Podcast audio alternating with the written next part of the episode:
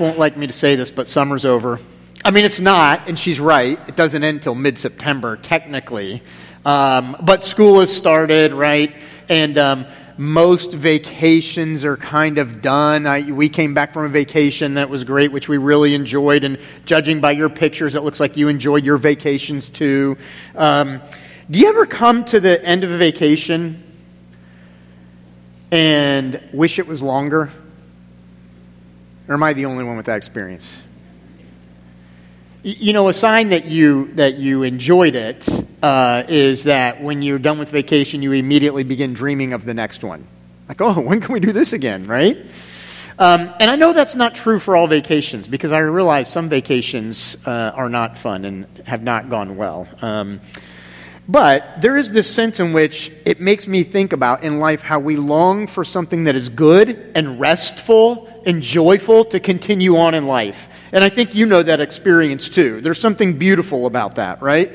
We all want rest and joy and freedom. We want it not just in a vacation, we want it for life, in all parts of our life.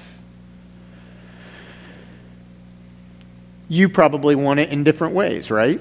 You want freedom from what your past reminds you of, or how your past catches up with you, or you can't seem to shake it.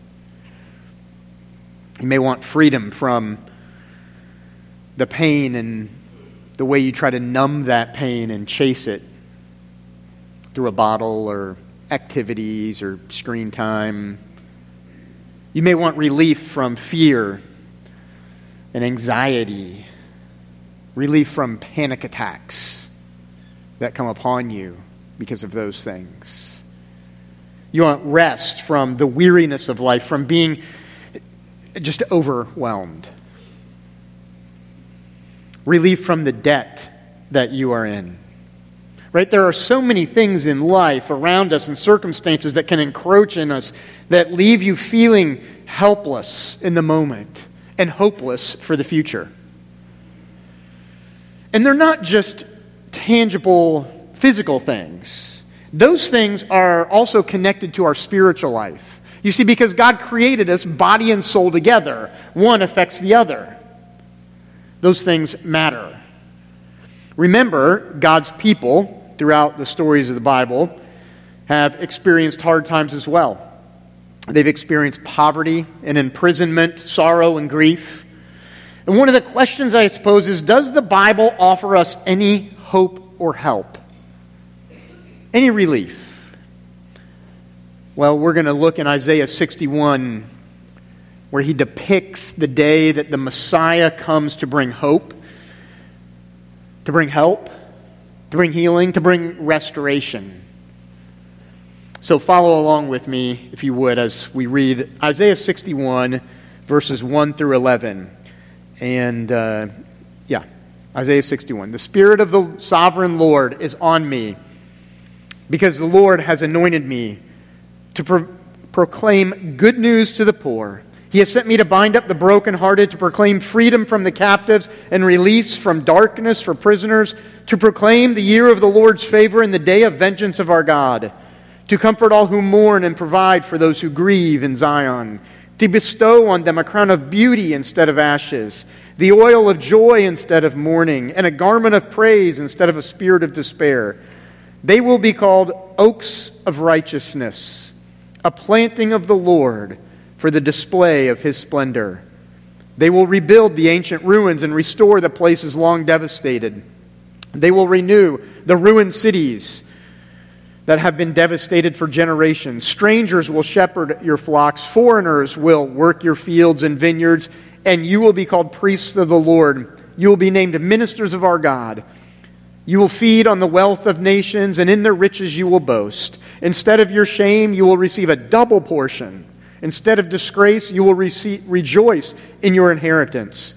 And so you will inherit a double portion in your land, and everlasting joy will be yours. For I, the Lord, love justice. I hate robbery and wrongdoing. In my faithfulness, I will reward my people and make an everlasting covenant with them. Their descendants will be known among the nations and their offspring among the peoples. All who see them will acknowledge and that they are people the Lord has blessed.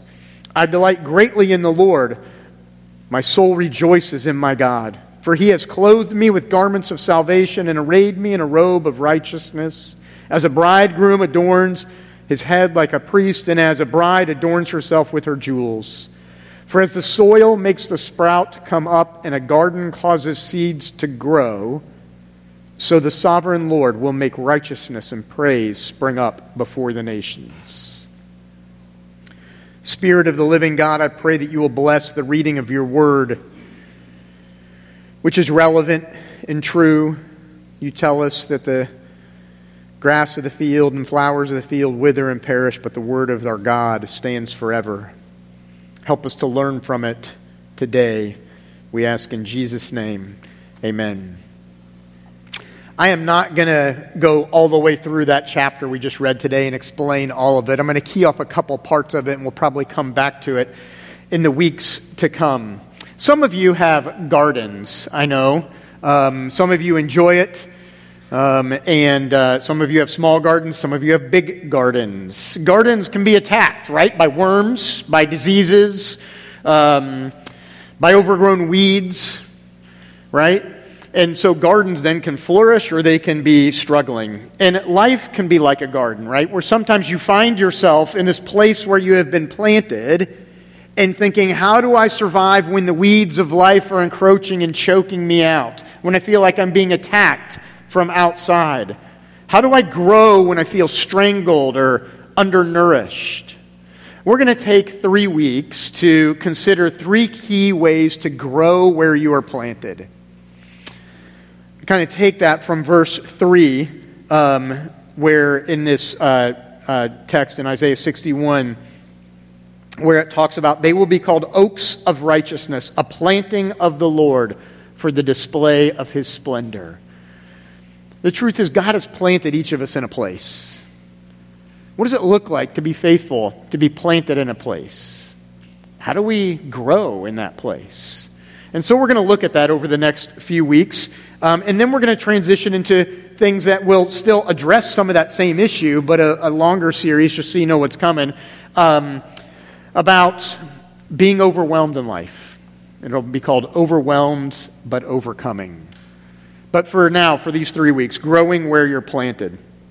And in order to grow where you're planted, you have to, today, what we want to look at is you got to grow by rejoicing because you have been rescued by the Lord. I want to look at just those two things. You being rescued by the Lord. You can't grow unless you've been rescued by the Lord. And if you have, it'll lead you to rejoicing. Those, those two things right there. So, first, growing where you're planted means you've been rescued by the Lord. Chapter 61 of Isaiah is written speaking, and maybe you caught this as reading, about these future days where Israel is, is currently struggling, but these future days when one will come, the Messiah, who will set things right, who will restore justice, who will set free the captives, who will proclaim good news, right? Did you notice that right at the beginning, just in the, in the first few verses? Notice the action and the presence of what, what the Lord is doing, right? Proclaiming good news to the poor, right? Good news. We all long for good news. Part of the good news is that your inheritance of heaven is secure. It is your hope for the future. And one of the things that poor always struggle with is simply survival. Will I have enough for the next day? Can I make it to the next day? And what the good news being proclaimed to the poor is yes, you will be cared for, but more than that, your future is secure. It's not just about survival. You have been saved and redeemed, your inheritance is sure. And then freedom and release for the captives in darkness right? Things that seem to have trapped people, like their past sins, present anxiety, panic, fear. Jesus says you can be free of that. And not just one day in heaven when it's all free, but, but He will come and proclaim this and bring this about in the present reality that you can be free of it. In order to do that, right, you have to, you have to lean into Jesus. You have to learn to trust Jesus. That's not always easy. Think, here's what's staring me in the face, but if I trust Jesus, what does that mean? And trusting Jesus so often means turning away from the root causes that bring about such darkness, such shame, such fear, and clinging to Jesus. Instead, in that garden metaphor, what we do is we allow those weeds and those disease things to come into us. And we think, I can't do without those. I need those. There's something about those I like.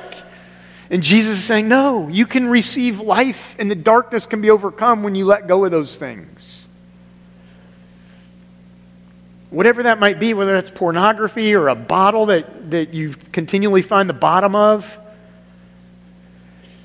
He can bring life to you. That's what the Messiah does. He comes and He does that. And we see that in the New Testament when Jesus goes about and He brings healing to people and restores them right? And not just from physical disease, but from their life. It goes on and he says it's the, for, he comes to proclaim the year of the Lord's favor. The year of the Lord's favor is probably referring to the year of Jubilee every 50 years in the Old Testament when everything was canceled, forgiven, and reset. Right? So, and what that would mean would be like if somebody decided to, to cheat out their neighbor and they started moving the boundary stones so they got a little bit more property, and like that, that went on from generation to generation, like a Hat, Hatfield and McCoy kind of thing. And uh, they kept stealing property and getting bigger so they could get more crop rows. Well, every 50 years, it went back. Like, nope, you've stolen. And I mean, it, and it would have been restored had they been caught. But every 50 years, no matter what, they'd go back and everything would be reset. Debts forgiven. The year of the Lord's favor when everything will be made right. But it also says, and the day of vengeance of our God. That's not a pleasant one to think about. In fact, it's probably worth noting. I'm not going to take you there and show you, but if you go to, I believe it's in Luke chapter 4, but if you turn there later today, you will see this account where Jesus goes to the synagogue, okay, where people are gathered to worship in his hometown of Nazareth. He picks up a scroll from Isaiah. He opens this chapter that we just read and he starts reading, and he says, Today this has been fulfilled in your presence. I am the one that has come to do this. But he does not say the day of vengeance. He stops after saying the year of the Lord's favor. Why does he do that? Real quickly, this is kind of an aside, but th- we think, and most scholars think, the reason he does that is because when Jesus came at the first time, he's coming to declare the year of the Lord's favor. Here's the good news see how I'm going to restore all things? And when he comes again, because he promised he would return, he will come with the day of judgment and vengeance. When those who have not acknowledged him, who have not followed him, will be called to account, when justice will be executed. It is a day yet in the future. Today is a moment, a time when He's calling you to say, Look how your life can be redeemed, and respond to it.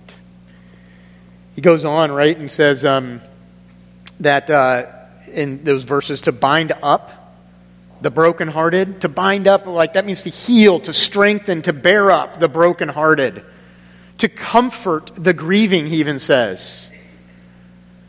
Those who mourn. We've had a lot to grieve in the last few years.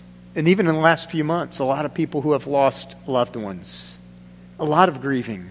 Notice what he says in um, like verses 4 and following after that. I'm not putting them on the screen, but he talks about uh, comfort the grieving and the crown of beauty instead of ashes.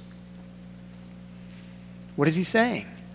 When people were in mourning in the ancient Near East and sorrow and grief would overcome them, they would put ashes on their head and on their face to show they were miserable. And what he's saying is when Christ comes, when Jesus comes and redeems you, he gives you a crown of beauty and says, No, take away the ashes because I'm giving you new life. Instead of mourning, putting on the oil of joy, right? Instead, of, they didn't use lots of makeup, but they would use olive oil to clean themselves up in their face. And if they weren't using that because they were in mourning and grief, he's saying, no, to use the oil of joy. And then he talks about a garment of praise instead of despair. So, not torn clothes, but those of praise for God. He is the restorer of the way life ought to be. And we live in this tension now when, we're, when it's being restored, and we see that in what God is doing, and it's not yet fully restored like it will be in heaven. But we get to live in it now. What, what is being said here, what Isaiah is saying over 700 years before Jesus arrives, before the Messiah arrives, is that the Messiah will change things. And because the Messiah comes, because Jesus comes, he gives you hope because your past is forgiven and your future is secure. But he also gives you help in the present, here and now, to help you grow. It's a present, spirit empowered reality of resurrection. That's the power that Jesus has. It's not just like a tool like, well, if I do A, B, and C, life will get a little better for me. No, it's a, it's a spiritual reality. That God really does work inside the lives of those who trust in Him. And it's also important that we remember that He works to those who trust in Him, right? Jesus Himself said in John 15, I am the vine, you are the branches. Here's the garden metaphor again, right? It's not like saying, hey, you can just survive on your own. You've got to be connected to the vine where the root goes in the ground where you get life and nutrients. You can't do this without Jesus. If you're going to grow where you're planted, it has to be because you are connected to Jesus. That's your hope of growth. For those of you who have not yet believed or uh, in Christ as your Savior, then I invite you to do that. Like it really is a difference maker. It really is. And I'll remind you of that day of vengeance. Isaiah talks about that in chapter 63. It's another thing you could read this afternoon. Go ahead and read 63 and see the day of vengeance that he talks about, where he will execute justice and restore shalom on the earth.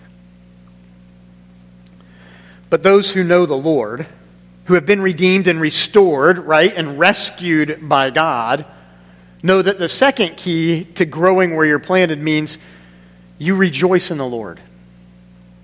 And this we see in verse 7. We'll put this on the screen because this is one of the things I want to try to uh, strike at today. Is, did I put verse 7 in there?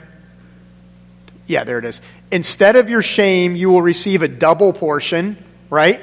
When we feel shamed, like it's just overcoming, we can't deal with it. The double portion is saying, no, it's undone and, and beyond more than you can imagine. Instead of degra- disgrace, you're going to rejoice in your inheritance. Everlasting joy. You see that? The joy that one should feel, the rejoicing because of it. That's what we're supposed to know and feel. As I was preparing this sermon on Friday, I was uh, listening to Spotify and um, I was kind of in this spot where I was just stuck. I was like, I had all these ideas and lots of notes and too many directions. Maybe it still feels that way to you. I don't know. But so I'm listening to Spotify, and I had Darius Rucker playing, and um, so I'm just listening. I'm writing, and all of a sudden, I mean, not all of a sudden, like instantly, but after several songs, that stopped, and I noticed different music was on. And I don't know what this says about me or what Spotify thinks of me or, or, or my, um, my beautiful, wonderful, diverse selection of music but it jumped to Christmas music. And, and the first Christmas song that came up was You're the Grinch. And I'm like, what? But the Grinch is the one who steals everyone's joy at Christmas, right?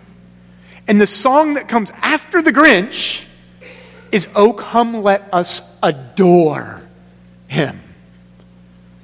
In awe with rejoicing and wonder. And I'm like, yeah, that's what it's supposed to be like. Life feels like the Grinch is trying to steal everything from us. And Christ is saying, no, there's joy in it. And you need to know that and realize that. Spring Run, family of God, we need to grow where we are planted. And a big part of that is rejoicing, gathering together for worship. That, of course, means we have to gather together. We got to show up, which you guys are doing. That's great. And, and if you're watching online, I encourage you to come in person. It's very different. And, And, um, and it's important to be here. And it's not important for you to be here for me so that I feel good. Though it does, and that's a danger, right? That's just a dangerous reality that preachers can try to feel good based on who's there or who's not. I'm not, you need to be here for you. For your joy, for your rejoicing, and for the people that are with you. Because as we're together, it edifies one another. We're saying, yes, we're coming together to remember God's goodness to us and to rejoice in that. But it's, but it's more than that. To gather and to enjoy worship, what does it look like to be joyful in worship? Well, there's, I've preached whole sermon series on this before, so this is just a few things. Um, so it's not exhaustive. But let me just talk about this in three ways.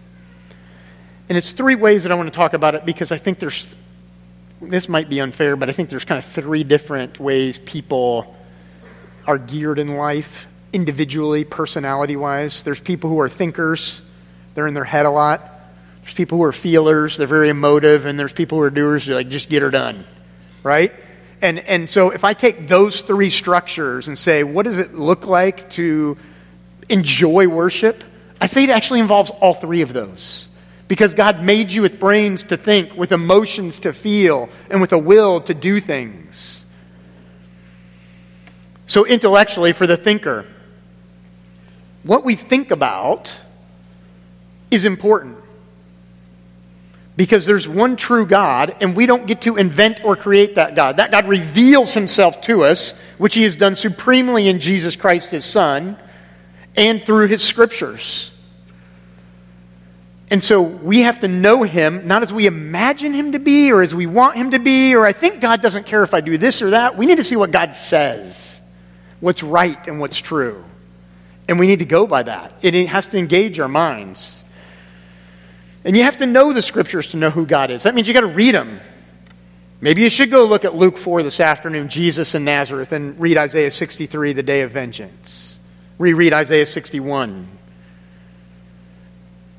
But there's also a warning in this, too.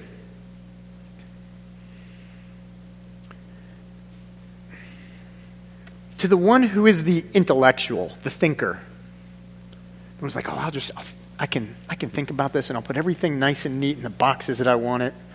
And I'll get it just, just right the way I need it. I got good doctrine. The one who is concerned with that needs to hear a word of caution. Not because it's bad, but because there's others who have gone before you in that same way, and yet Jesus did not talk too kindly. Right?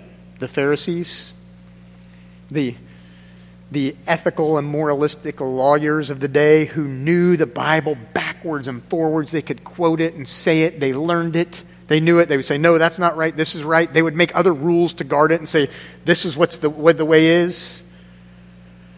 But they were wrong. They could be right about certain things and give Jesus a right answer and be dead spiritually.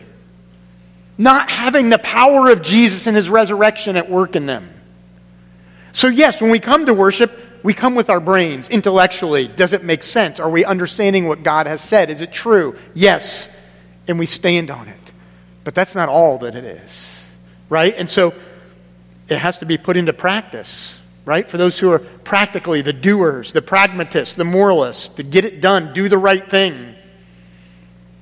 That's important too. Faith and truth must go outward and be lived out.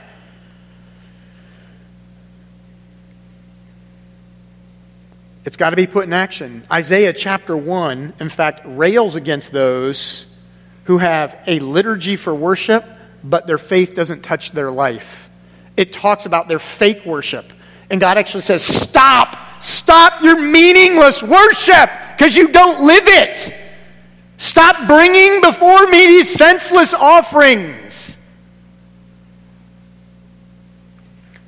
Because faith has to impact life.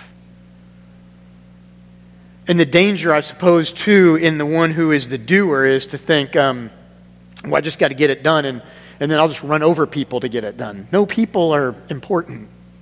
People are ministry. People is, is what we do in the church. We love one another, care for one another. And the other thing is when you're a, when you're a doer, you can feel like either you or everybody else is a hypocrite because ah, they talk a good thing, but are they really doing enough? And we have to be careful that we don't that we don't always put that on somebody else. Uh, you got to do more. You got to do more. Well, our faith does have to be put into action. But if the mantra we're always hearing is you never do enough, you're not good enough, where's the reality that Jesus comes and says, I have died for you and forgiven your sins, and you are mine?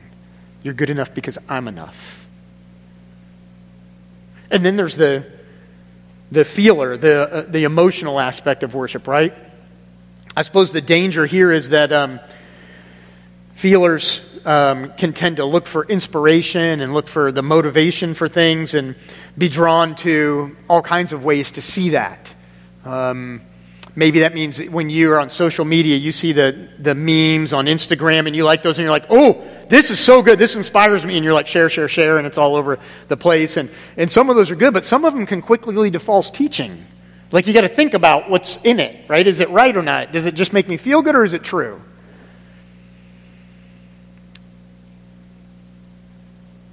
So we can engage in false worship by not worshiping the true nature of God as He's revealed Himself, as He is instructed.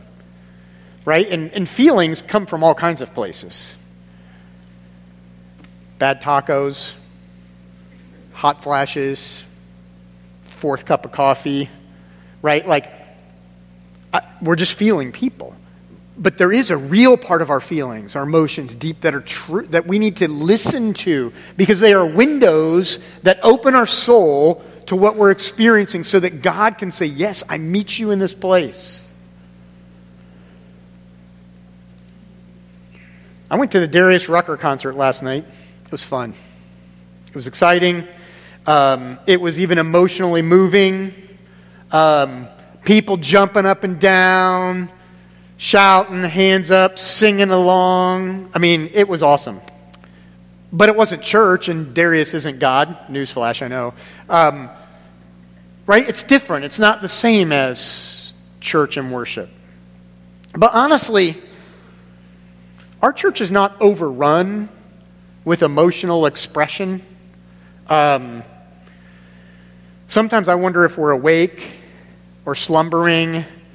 Um, is it real? Like, does God really move me? Now, that does not mean that you have to act like you're at Darius Rucker concert. That, that's not what I'm saying necessarily, right? That, I, I, don't want you to misunderstand in that. And I realize everybody's different. Like, right, if you're the thinker and just rational person or doer, like, just kind of steady, you may not be the person who at the concert is jumping all over the place and everything. Everybody's different. So I'm not telling you you have to be one way or the other. What I want to ask you though is this. Here's the question is is your soul numb or is your heart moved to worship God? Because Jesus loves you. Is your heart moved by that or numb and asleep to it? And if you're awakened by that, if you have life, then it responds in your body some way. And that might mean you just feel kind of like your heartbeat intensify. It might mean that you want to raise your hands or, or whatever, right? It can be expressed in different ways, but the key is does God touch your heart?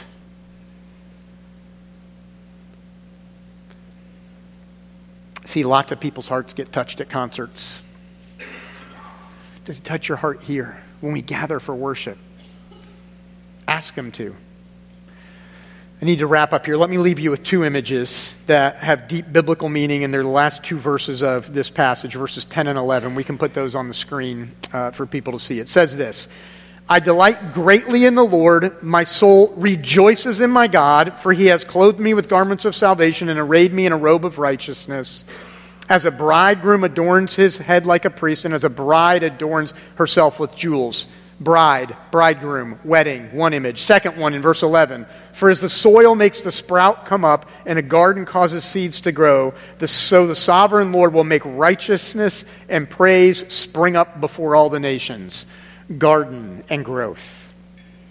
We're talking about growing where you're planted, and here's this image of a garden again. It's frequent throughout the scriptures in many places. In Psalm 1, blessed is the man who does not walk in the counsel of the wicked, right? But it goes on, it says he's like a tree planted by streams of water where you can get the nutrients and the, the nourishment. I think the language of garden here is more than the simple idea of the garden that grows where it's planted, even though it is clearly that. It's saying it's the sovereign Lord who will plant the garden and cause it to grow. I think it's probably echoing to a bigger garden. I think it's echoing voices of Eden, images of the Garden of Eden saying, Remember when life was like it was created to be, without pain, sin, sorrow, suffering, war, tragedy, tears? The Lord is planting a garden. And the consummation of it will come one day in heaven when all things will be made right and shalom will be restored. It's the restoration and consummation of all things. And the Lord is making this garden to rise up for his righteousness and as a display of his splendor. And then the wedding is the other one. Another frequent image through Scripture where Christ is the groom coming for his adorned bride. Jesus talks about that in multiple times in the Gospels. The covenant with the people of God was made and sealed like a wedding at Mount Sinai with the same kind of structure that they would do for weddings with here's the stipulations of the wedding and now we're joined together.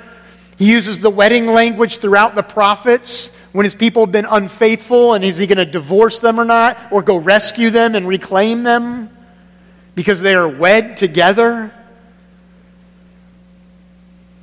he's saying the bride should be ready because the groom is coming.